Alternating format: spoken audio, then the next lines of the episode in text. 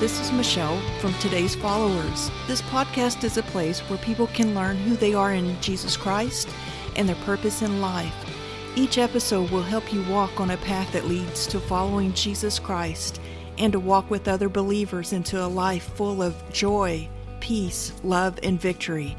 Thank you for joining me on this journey.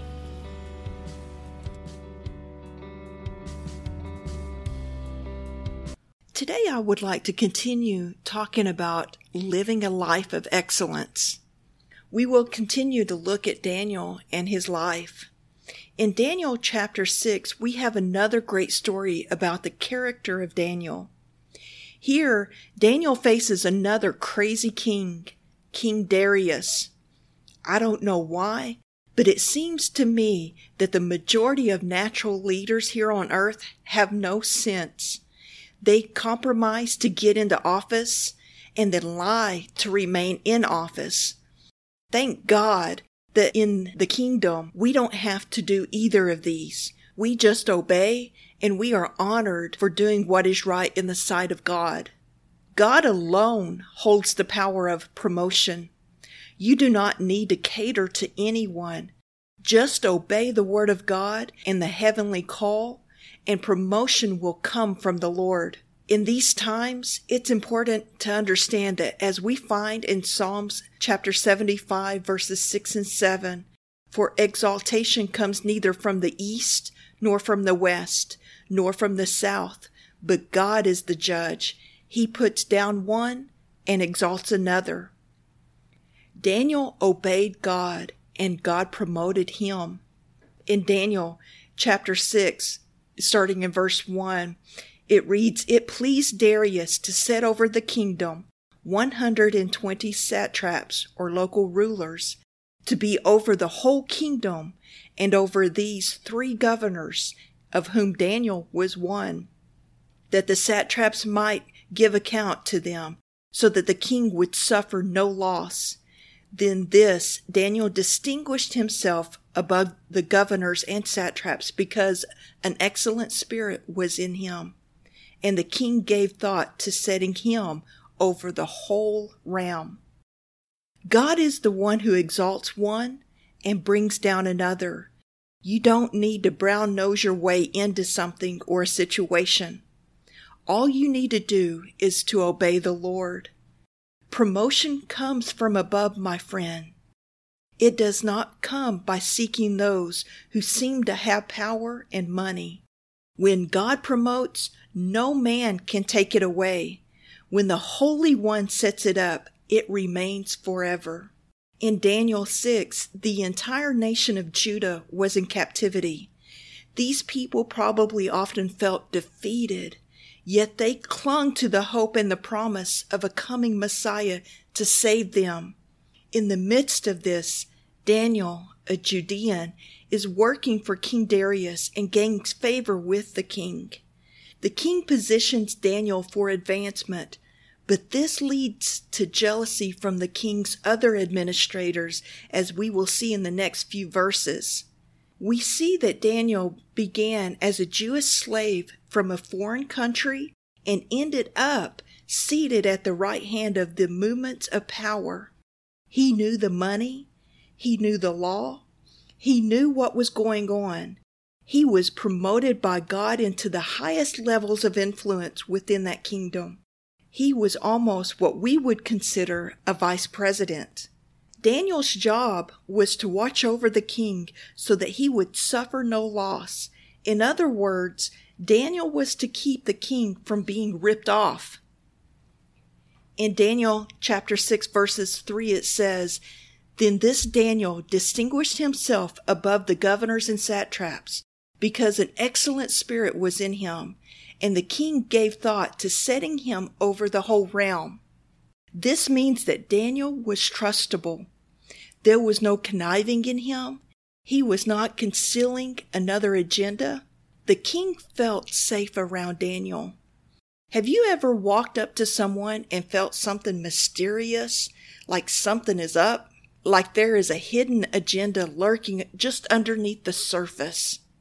The Holy Spirit will inform you of a danger or possible problem in that situation that you are in.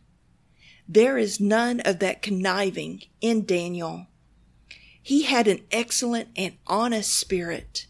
He did not hide or try to conspire to do something that was considered immoral, illegal, or harmful. He was clean, honest, and upfront. You must be like Daniel and develop an excellent spirit. You must be whose agenda can be investigated and no fault will be found. In Daniel chapter 6, we see some of the troubles Daniel faced when he was moved into his season of divine promotion. In Daniel chapter 6, verses 4 through 9, it reads So the governors and satraps sought to find some charge against Daniel concerning the kingdom, but they could not find no charge or fault, because he was faithful, nor was there any error or fault found in him. Then these men said, We shall not find any charge against this Daniel unless we find it against him concerning the law of his God. So these governors and satraps thronged before the king and said thus to the king, King Darius, live forever.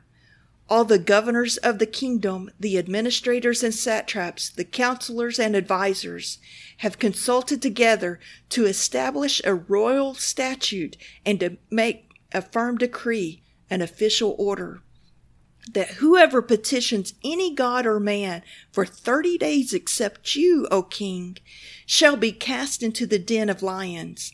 Now, O king, establish the decree and sign the writing, so that it cannot be changed, according to the law of the Medes and Persians, which does not alter. Therefore, King Darius signed the written decree. Because Daniel was promoted, those around him got upset they tried to find fault so that they could accuse Daniel and get him out of power. They knew Daniel served the God of Israel, which was in direct opposition to what the king had commanded. But they could not find nothing of which to accuse Daniel. There was no loss of money. There was no mismanagement of the king's goods. Nothing. Everything was in perfect order. So those around Daniel made up a new law and suggested it to the king in order to get Daniel out of the way. O king, there is none like you, they said. Make a law that there shall be worshipping of no other God but you. So they convinced the king to put an ordinance in place that anyone who chose to worship another God would be thrown into the lion's den. But instead of worshiping in secret, of putting his faith on the back burner, Daniel continued praying to God publicly. It's amazing how many times God will intervene when flattering lips put great men into jeopardy. These jealous rulers knew that the only place that they could get Daniel was in his steadfastness toward God. They saw that it was how Daniel lived a protected life. Protection doesn't come by guns or armies, my friend. It comes by living right in the sight of God. Did you get that? It does not matter where you are. If you're doing what is right in the sight of God, God will protect you. These wicked men waited to see if Daniel was going to disobey a natural law to uphold a spiritual law. Natural laws should never cause you to disobey spiritual laws. If you have to decide which one to obey, go with the higher law. If you uphold the higher law, God will move to defend and to protect you. In verse 10, the story continues. Now, when Daniel knew that the writing was signed, he went home, and in his upper room, with his windows open toward Jerusalem, he knelt down on his knees three times that day and prayed and gave thanks before his God, as was his custom since early days. This shows that Daniel was a man of prayer. He wasn't praying because there was a great crisis in the land. It was his custom to pray three times a day. That's why he was great. That's why God could trust him and reveal to Daniel things pertaining to our time today. God showed Daniel things that would happen thousands of years in advance. before our great grandparents were even born.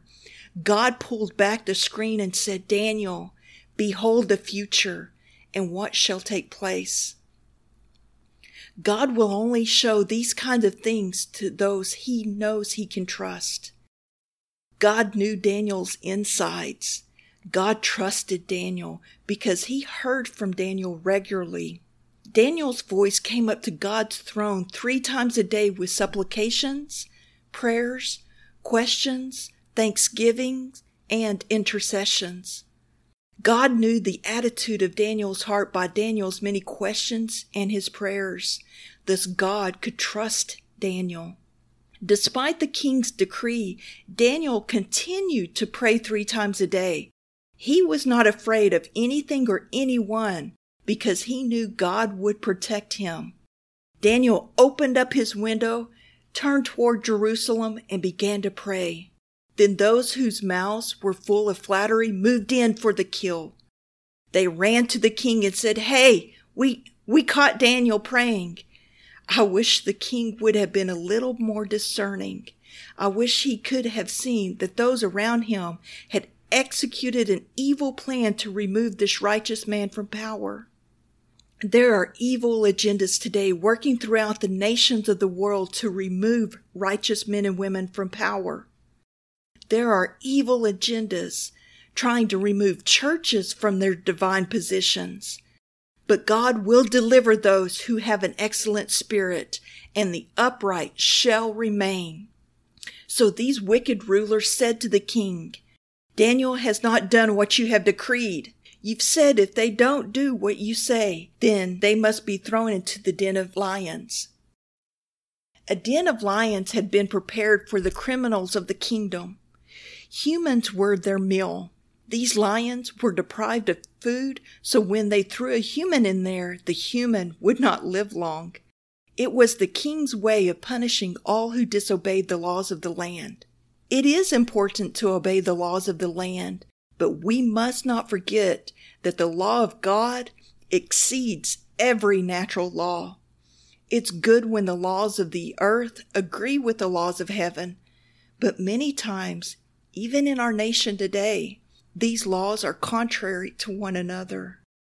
That's why those of us who try to live right in the sight of God are looked at as a resistant people, a people who do not want progression.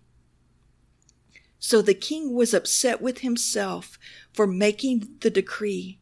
The king worked all day to see if there was a way he could deliver Daniel, his most favored servant, but according to the law of the Medes and Persians, there was nothing that could be done to change the decree. With great heaviness of heart, the king commanded that Daniel be cast into the den of lions. Daniel lived so good that he had even convinced the king that his God was a deliverer. Your actions and your deeds will be read by them who watch you. It goes back to the old standard that says your life is the greatest sermon you'll ever preach. In Daniel chapter 6 verses 17 and 18 it says, So the king gave the command, and they brought Daniel and cast him into the den of lions. But the king spoke, saying to Daniel, Your God, whom you serve continually, he will deliver you. Then a stone was brought and laid on the mouth of the den, and the king sealed it with his own signet ring and with the signets of his lords, that the purpose concerning Daniel might not be charged. Now the king went to his palace and spent the night fasting, and no musicians were brought before him. Also his sleep went from him. The king paced through the palace corridors, waiting for morning to see if Daniel's God had indeed delivered him. The king was grieved at the thought of losing Daniel because Daniel had an excellent spirit and he was trustable. The world and even wicked leaders search for those who have an excellent spirit to stand beside them. They want to be surrounded with people they can trust. The king's reign was in trouble. The king knew that if Daniel was to die, the other treacherous men would take power. Those who have an excellent spirit are loyal. They keep things in order. You can trust them to use their great ability to defend and to protect you. In Daniel chapter 6, verses 19 and 20, we continue on. Then the king arose very early in the morning and went in haste to the den of lions. And when he came to the den, he cried out with a lamenting voice to Daniel. The king spoke, saying to Daniel, Daniel, servant of the living God, has your God, whom you serve continually, been able to deliver you from the lions? Then Daniel said to the king, O king, live forever. What sweet sounds to the king's ears! The servant whom he loved so much answered and said, Live forever. The king knew he would be safe now because Daniel was alive. The wicked ones around him would no longer be able to take his reign. The king was confident that Daniel would protect him because Daniel was a man who had an excellent spirit. Daniel said in Daniel 6 verse 22, My God sent his angel and shut the lions' mouths so that they have not hurt me because I was found innocent before him. And also, O king, I have done nothing wrong before you. The king was exceedingly glad for Daniel and commanded that they should draw Daniel up out of the den. When Daniel stood before the king, you could tell no manner of hurt could be found upon him. Why was that? It was because he believed in his God. God turned the tables on those who sought to destroy Daniel. In verse 24, it says, And the king gave the command, and they brought those men who had accused Daniel, and they cast them into the den of lions, them, their children, and their wives. And the lions overpowered them and broke all their bones in pieces before they ever came to the bottom of the den. I tell you, it does not pay to do wrong. It does not pay to touch God's anointed. It does not pay to be mischievous, envious, or jealous. While Daniel was in the lion's den, the wicked rulers threw a party. They enjoyed a few moments of power. They probably thought, we got rid of the man that stood in our way. Now we can rule. Now our agenda can dominate and the king will do what we say. It reminds me of when Christ was crucified and died on the cross. In those three days that he laid in the tomb, Satan thought that he had won, that he had killed the Son of God.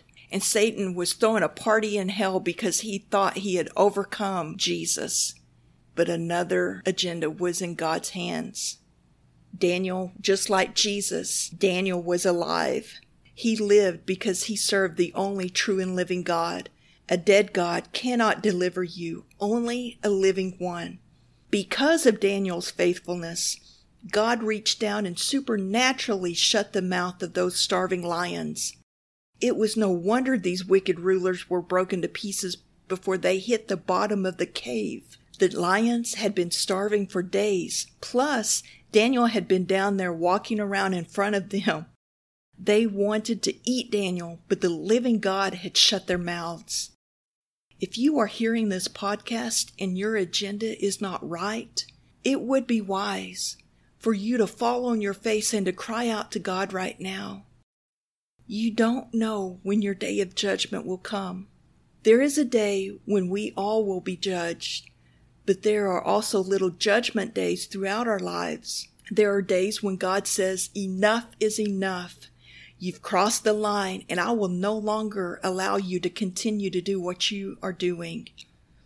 Don't think that because you're under grace, judgment does not exist. Judgment does fall during this time of grace. Just look at Ananias and Sapphira in the New Testament in Acts chapter 5 verses 1 through 11. They were in the early church. They saw the power. They knew Peter was a great apostle and that he had connections above. You do not lie to the Holy Ghost, my friend. You just don't do it. When judgment came, Ananias fell first, and the young men in the church had to take him out and bury him. His wife came in next, and before the young men could even get a drink of water, they had to bury her too. There is a judgment within the New Testament church. It may be prolonged because of God's grace and mercy, but God will always bring things into check and balance. God's judgment is a part of His mercy. God is being merciful to His people when He exposes the hidden agendas of wicked individuals within the church. When God's decree of judgment comes, if you are not right, if you have not repented, it will be a great time of sorrow. There will be trouble in your life, and it will be your own fault. You may even cry out to God and say, Why is this happening to me? And He'll respond, You've brought it on your own head. There are many who do whatever they want in the name of God, but Judgment Day is coming. Before the great white throne judgment, another judgment will come. God judges some things right here and now. You might ask, why do some Christians suffer so much? It's not always because the devil is fighting them. Sometimes it is because they have continued to willfully disobey God. When you continue down a road of wrongdoing, what's at the end of that road will one day come into your life. It is not worth it, my friend. It is just not worth it. If you're not right with God or you're not right with your fellow man, it would be wise for you to get things straight before the sun goes down today. When God brings judgment into the earth, those who are doing wrong are put right. Every ill gotten gain will be lost, and every position attained by wrong motives and political maneuverings will be gone. In one day, it will all disappear. You've got to get where you're going by doing what is right. You cannot get there by doing wrong. The men who were jealous of Daniel tried to take power through deceit. They wanted to be an influential force over the king. They hated Daniel because Daniel told the truth and did what was right in the sight of God and the king. 24 hours later, these mischievous men were thrown into the lion's den along with their wives and their children. This is sad but true. If the head of the house does wrong, the whole house will suffer. I wish that there was some way we could stop it from happening, but it's in the Bible. When the head of the house does wrong, it comes upon their wife and their children. It is sometimes passed on to other generations as well. If you're in positions right now because of wrong motives, or if you're not doing what is right, it would be wise to set things in order before the judgment of God falls unexpectedly upon your life and your family. When the day of judgment comes, everything that you've gained by wrongdoing will be lost. Every power that you illegally hold will be gone. Every bit of false prestige will be lost forever. You will find yourself with nothing you will feel like you've lost all of your money and your importance. It will be your own fault because you got it the wrong way. These men died because of selfish ambition. Their wives and their kids suffered too. Their kids didn't even have a chance to begin their lives. They died because of the wickedness of their fathers. Here's what this story shows us. No matter how dire things may look, there is no situation created by man that God cannot change. There is no principalities, no power, no earthly ruler or law greater than the one true God. The whole book of Daniel gives us constant reminders of God's sovereignty. To this day, God is still a rescuer, deliverer, and a miracle worker, even when circumstances are difficult. So, what are you having a hard time trusting God for? What is the seemingly impossible situation that you're sitting in with no clear way out? The pressure may be on. You may not see a light at the end of the tunnel, but you can trust that the living God is in the den with you. And He has the ability to shut the lions' mouths whatever that may be in your life. Let's pray. Lord God, today we ask that you would remind us of the promises that is in your word. Help us to focus our attention on you instead of fearing the circumstances or the people around us. Turn our hearts to the things you want to show us, even in the lion's den. In Jesus' name, amen.